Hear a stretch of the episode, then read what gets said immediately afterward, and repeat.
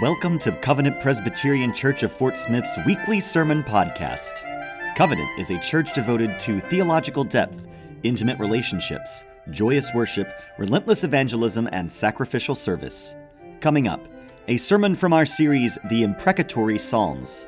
Here now is our pastor, Dr. John Clayton. From this Sunday and leading up to Easter, I'm going to be preaching from the imprecatory Psalms.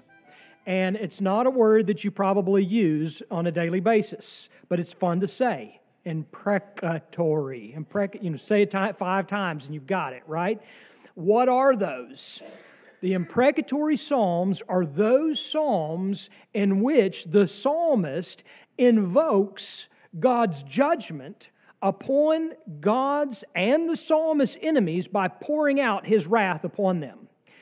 They're those psalms that sometimes when you're reading and you go, That's in God's word? Yes, that's in God's word. And we are to be people of the whole counsel of God's word. And so we're not going to shy away from the imprecatory Psalms. Still fun to say. But we are going to dive in and we're going to look at them in the coming weeks, as I said, leading up to Easter. And we're just going to start at the beginning of the Psalms and work our way through. I will not get through all the imprecatory Psalms in this season, uh, but perhaps we'll return to them next year. Let's look together at Psalm 7. Hear now the reading of God's holy, inerrant, and inspired word. O Lord my God, in you do I take refuge. Save me from all my pursuers and deliver me. Lest like a lion they tear my soul apart, rending it in pieces with none to deliver.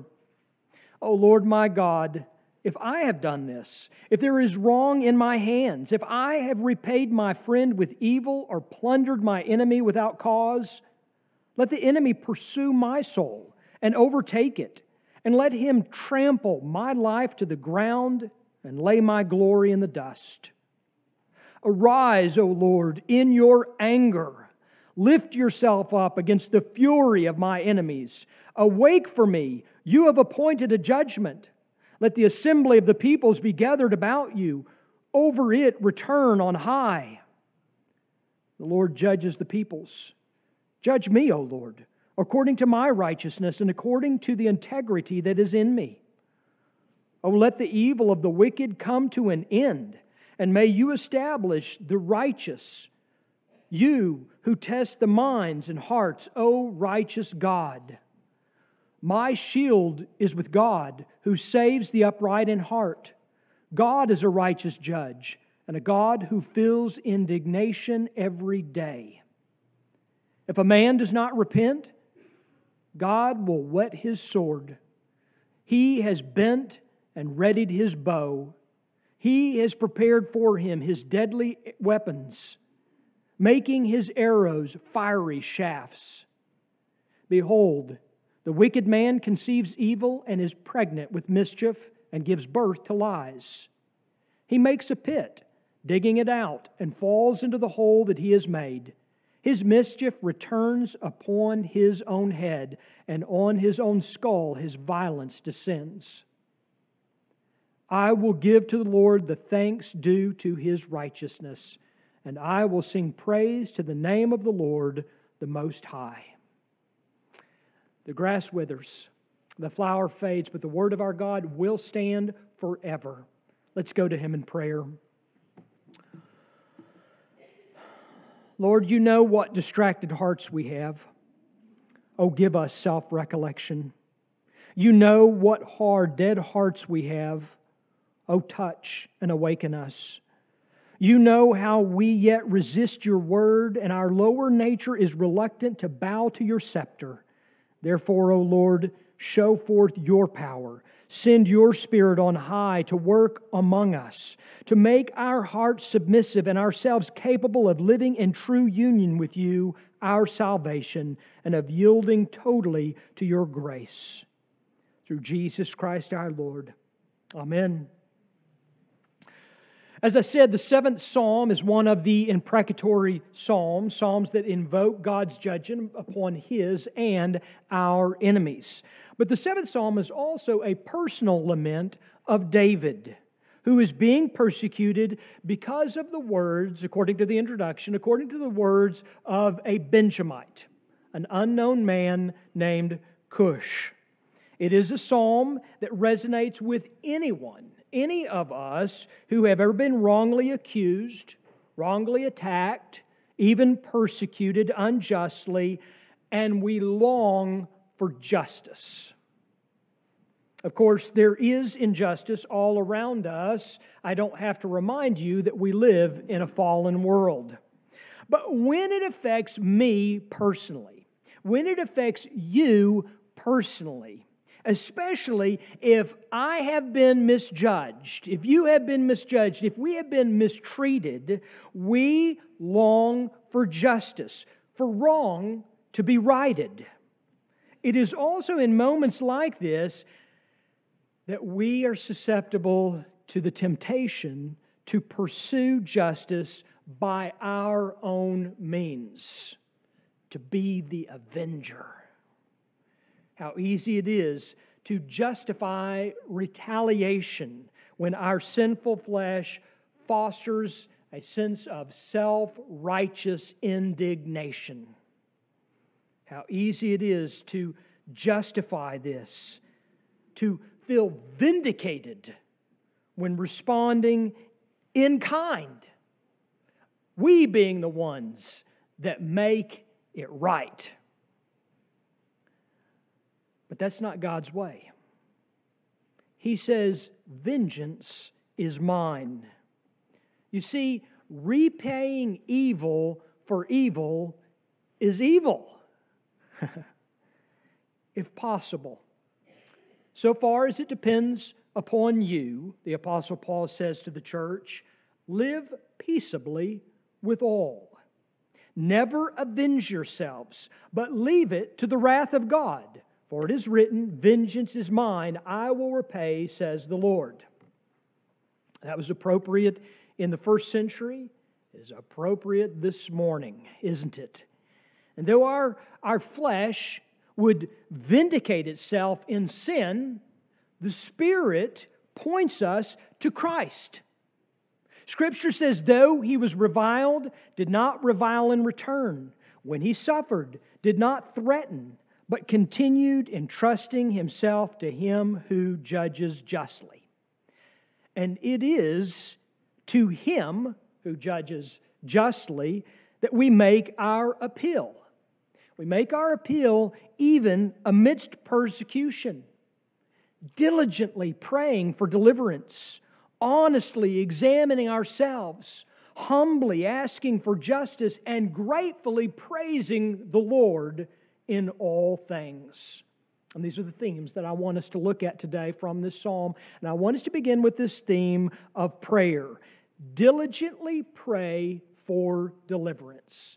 Diligently pray for deliverance.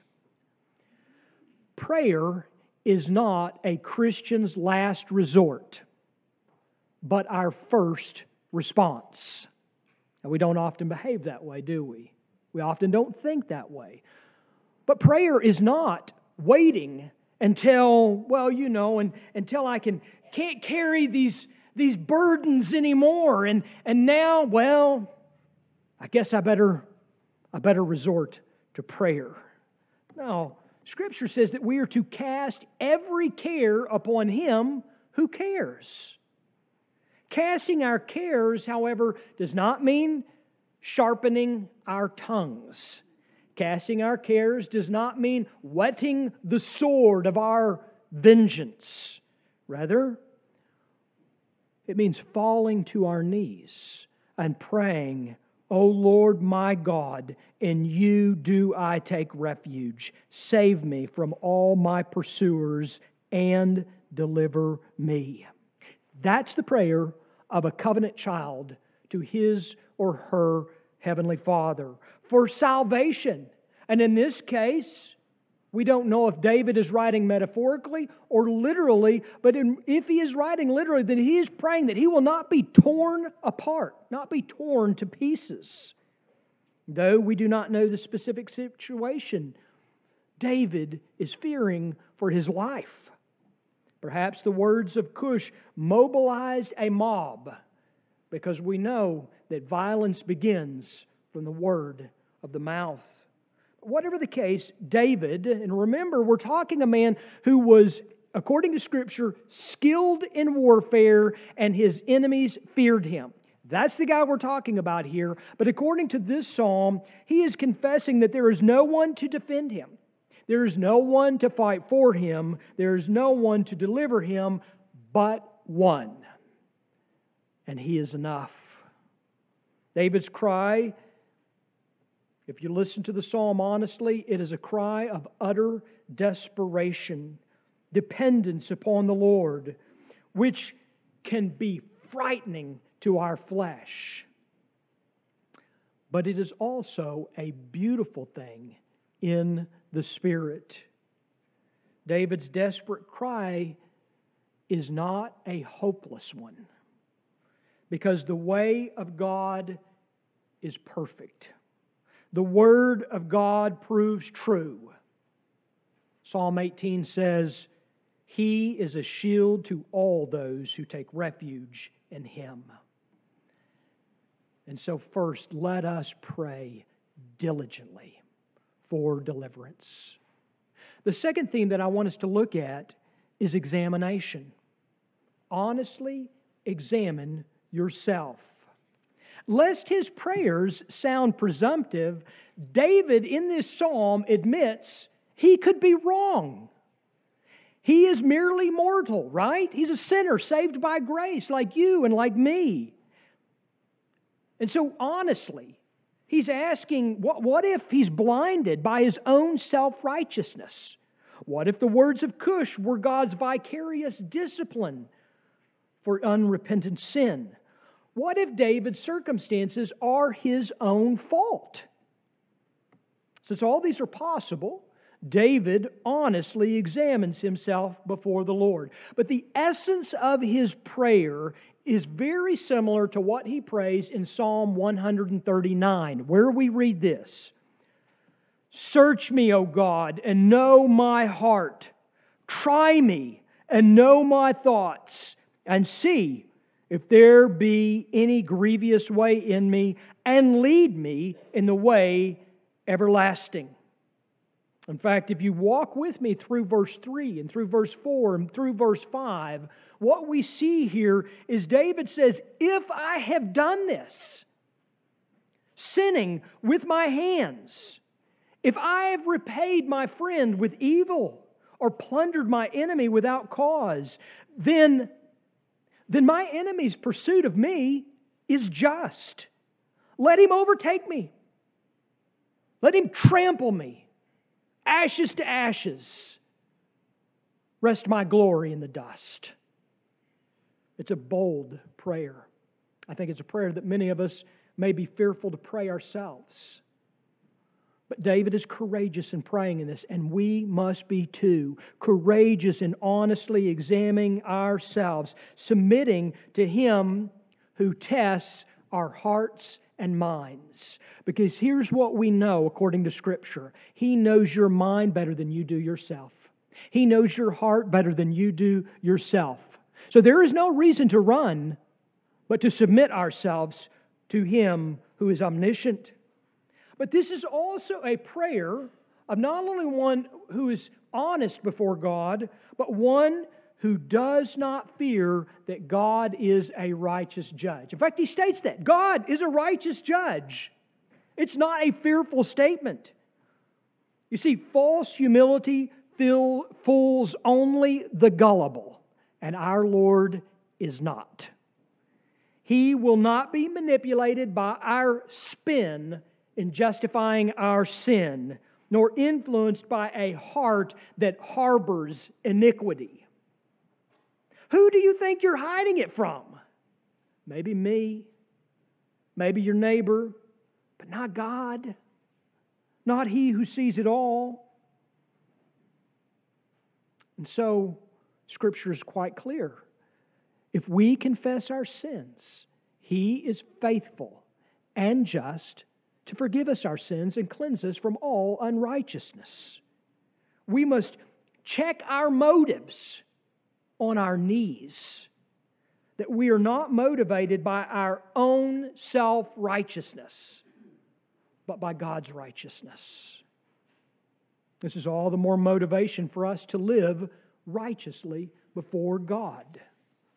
To be wrongly criticized, to be unjustly harassed, to be persecuted by our enemy, look, to be clear, that's misery. And David is not denying it, and I'm not preaching a sermon contrary to that. That is a miserable life to be unjustly accused. But here's what the Apostle Peter says But even if you should suffer for righteousness' sake, you will be blessed. Have no fear of them, nor be troubled but in your hearts, honor Christ the Lord as holy, always being prepared to make a defense to anyone who asks you for a reason for the hope that is in you. Yet, do it with gentleness and respect, having a good conscience, so that when you are slandered, those who revile your good behavior in Christ may be put to shame. For it is better to suffer for doing good if that should be God's will, than for doing evil. You know this, and I know this. But Scripture reminds us we cannot control what other people say about us. We cannot control what other people do to us. But what can we control? We can control how we respond.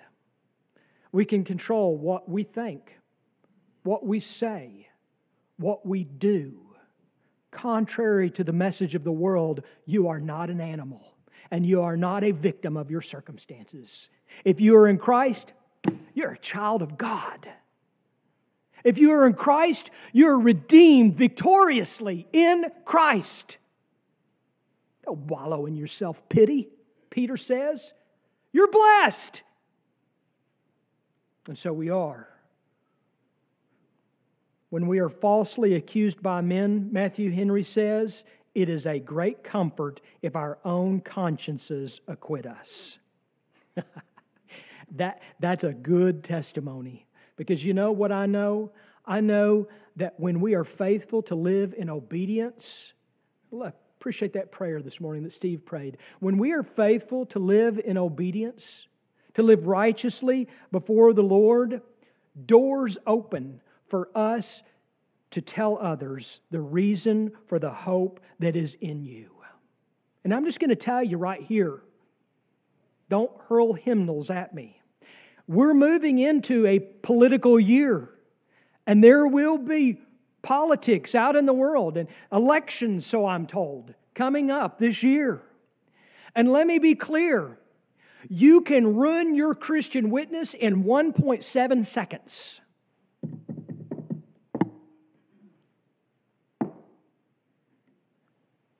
Obedience, humility.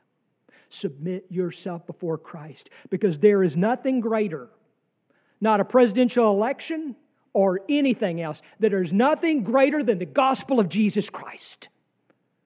There is nothing greater than your life shining out saying, I have been crucified with Christ. It's no longer I who live, but Christ who lives in me. The third thing I want us to look at in this passage is asking for justice. This is the part of the psalm that's difficult for some, but we are to humbly ask God for justice. You see, humbly having examined himself before God and trusting in God's purpose, David pleads, and wait for it, he pleads for God's righteous anger and swift justice. Don't miss it in verse 6. Arise, O Lord, in your anger. Lift yourself up against the fury of my enemies. Awake for me. You have appointed a judgment. He who has been unjustly persecuted and fears for his life, now he prays that God would direct his wrath upon his enemies. That's exactly what he's praying.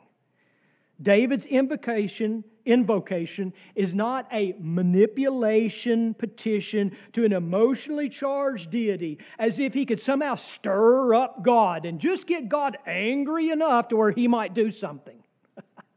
and look, he is praying to the Lord God Almighty. Verse 11, this is key.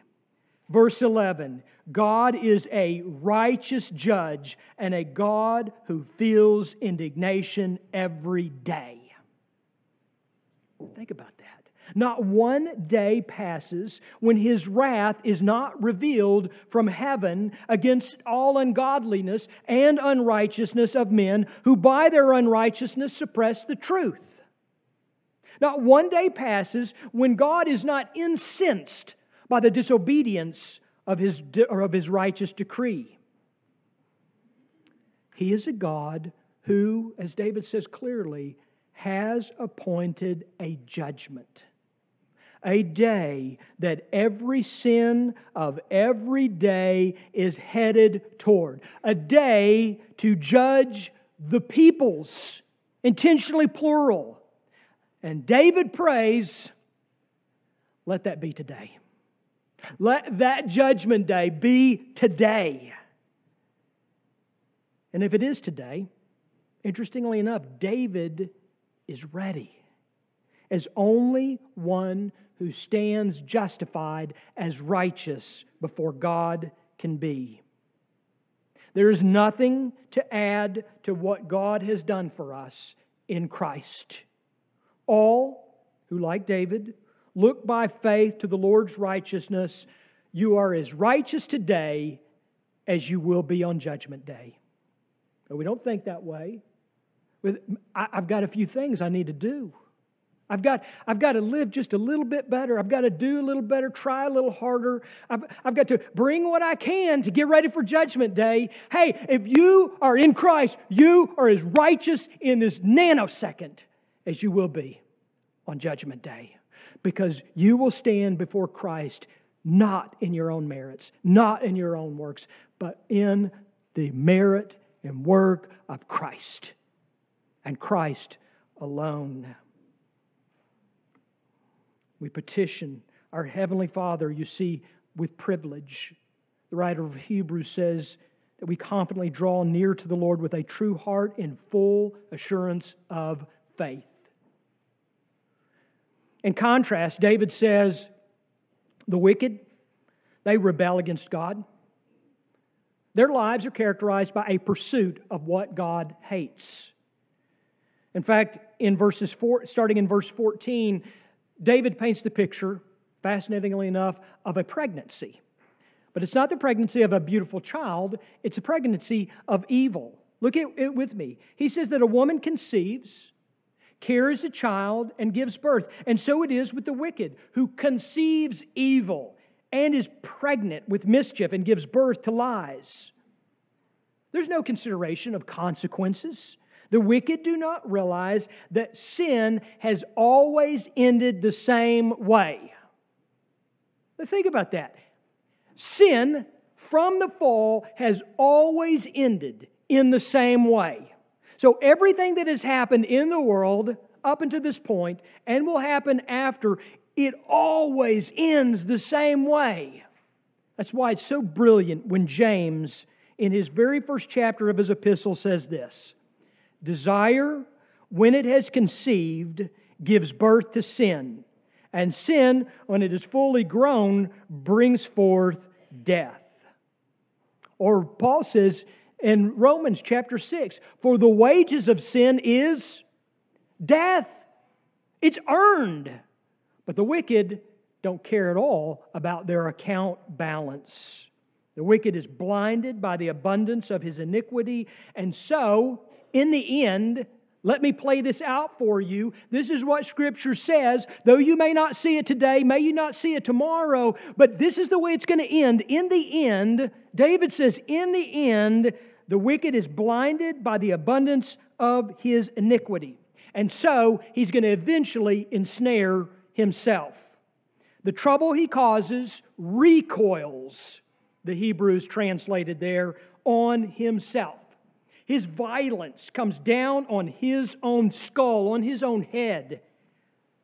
Perhaps not today, but for certain at the last day. Therefore, we should not lose heart. Because so often it is easy to look around and see what's happening in the world and get discouraged and lose heart and think, where is God in this? God is exactly where He has always been, reigning on His throne from heaven. And so, what will we see on that last day? We'll see judgment. And so you ask, well, then, how do we pray? How, how do we pray for the wicked? If final justice, justice will not come for the wicked until the day of judgment, how do we pray? Well, in humility, first, we pray for their repentance. If a man does not repent, David says, God will whet his sword. He has bent and readied his bow. He has prepared for him his deadly weapons, making his arrows fiery shafts. But I ask you, how do we know if someone who is ensnared in wickedness today is not one of God's elect to be revealed tomorrow? Do you know that? I don't know that. Only God knows his elect. As the Apostle Peter explains, the Lord is not slow to fulfill his promise, as some count slowness, but is patient toward you not wishing that any should perish, but that all should reach repentance. In other words, that judgment day is not at this very moment, is telling of God's patience and mercy that all of his elect may be gathered in. In other words, who knows if your enemy today may end up being your brother tomorrow?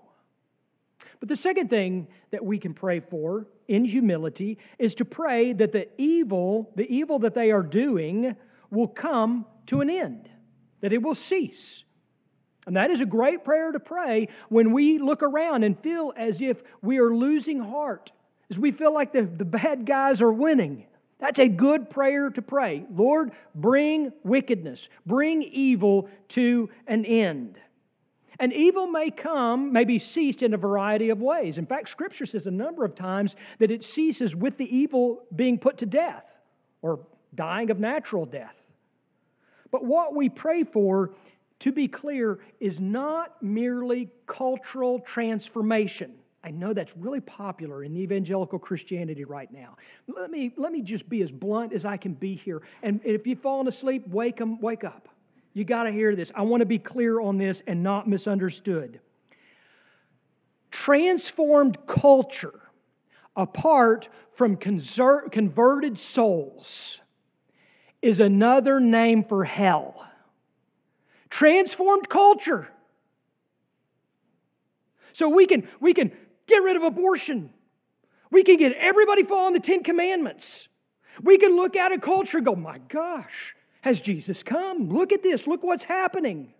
But if the soul is not converted, then that person who is following the Ten Commandments will burn in the lake of fire for eternity. So don't let the devil fool you.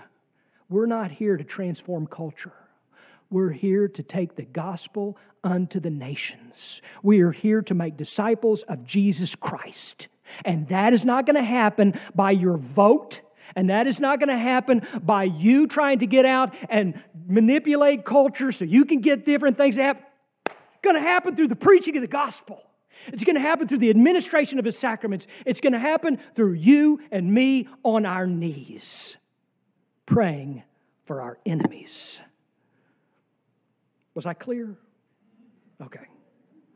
You see, the judgment day is coming. And we do pray that evil ceases through the conversion of hearts to the gospel. We pray that wickedness will be conquered. And you know how we pray that wickedness will be conquered? Through the crushing power of our Savior, who crushed the head of that serpent, and so also takes hearts of stone and turns them into hearts of flesh. In his institutes, Calvin writes The blindness of evildoers and all the wickedness which follows are called the works of the devil. Nevertheless, the cause lies nowhere else than in their will, out of which grows the root of evil, and on which the devil's dominion, that is sin, depends. You see, it's exactly like Jesus said evil proceeds from the human heart, which may only be conquered by Christ. And so we pray. In fact, you're already praying for this, and you may not realize it, but every Sabbath we pray the Lord's Prayer. And in that prayer, we pray to our Father, which art in heaven. We pray that his name be hallowed, that is, that, that God be glorified in all things. And then we pray this Thy kingdom come, which our shorter catechism says that that means that Satan's kingdom may be destroyed and that the kingdom of grace may be advanced, ourselves and others brought into it and kept in it, and the kingdom of glory may be hastened. Who knew you were praying, praying that much, in thy kingdom come? But we do. We do pray that King Satan's kingdom be destroyed. We do pray that the kingdom of grace may be advanced for ourselves and for others. We do pray that we will be brought in, that we will be kept in, and that the kingdom of glory may be hastened. Yes, rightly do we pray for this, and this is the confidence that we have toward Him that if we ask anything according to His will, He hears us. And if we know that He hears us in whatever we ask, we know that we have the request that we have asked of Him. 1 John chapter 5. Finally, and in conclusion, the last theme that I want us to look at here is praise. Gratefully praise the Lord. And this is how David concludes his psalm, isn't it? He concludes his psalm with thankful, with grateful praise. I will give to the Lord the thanks due to his righteousness, and I will sing praise to the name of the Lord the Most High. His hopeful heart is a grateful heart and it rightly translates into praise. And don't let the future tense verb fool you on this. David is not saying, well, when I get past all of this hard stuff, when people just stop being mean to me, when nobody wants to kill me, then it'll finally be time to praise the Lord.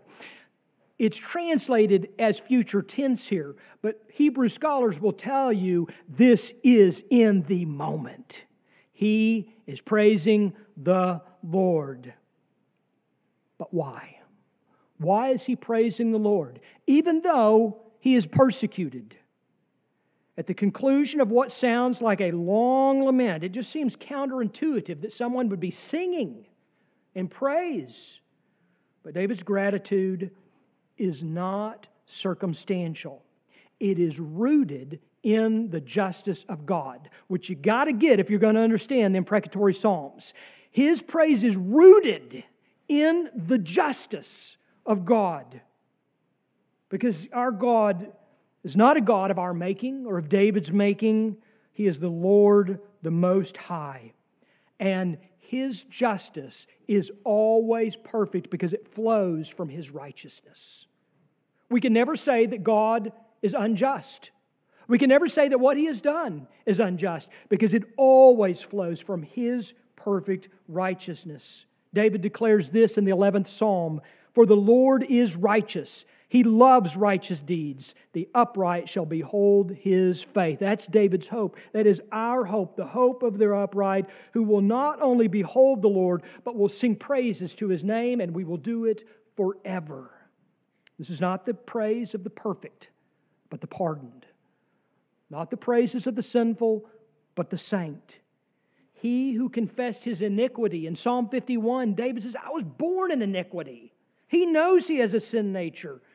But he looks not to his own righteousness, but to the righteousness of his Redeemer to come. And the righteousness of God in which David trusted is the gospel that we believe. Paul makes this oh so clear. For in the gospel, the righteousness of God is revealed from faith for faith. As is written, the righteousness, or rather, the righteous shall live by faith. And so it is. So it is by faith that we, like David, amidst persecution, can diligently pray for deliverance. Only by faith can we honestly examine ourselves and humbly ask for justice. And so it is by that very same faith that we too may gratefully praise the Lord. Because praising the Lord amidst persecution is not phony jubilation. It's not putting on a good face and faking it till you make it. It's not an exercise in escapism. It is a confident trust rooted in the righteousness of our King, who will judge every sin, punish the wicked, acquit the righteous for the sake of his righteousness alone. Yes, our flesh still tempts me, and it still tempts you, and supplies me quite well with venom to spew at my enemies. It's amazing what you can say. Well, me too. And my flesh still gives me this desire for vengeance when I've been wronged.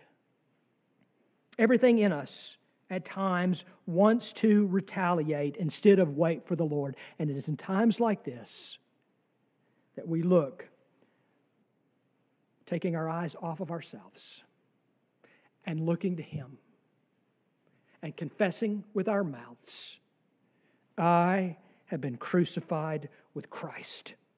It is no longer I who live, but Christ who lives in me. And the life I now live in the flesh, I live by faith in the Son of God, who loved me and loved you and gave himself for us.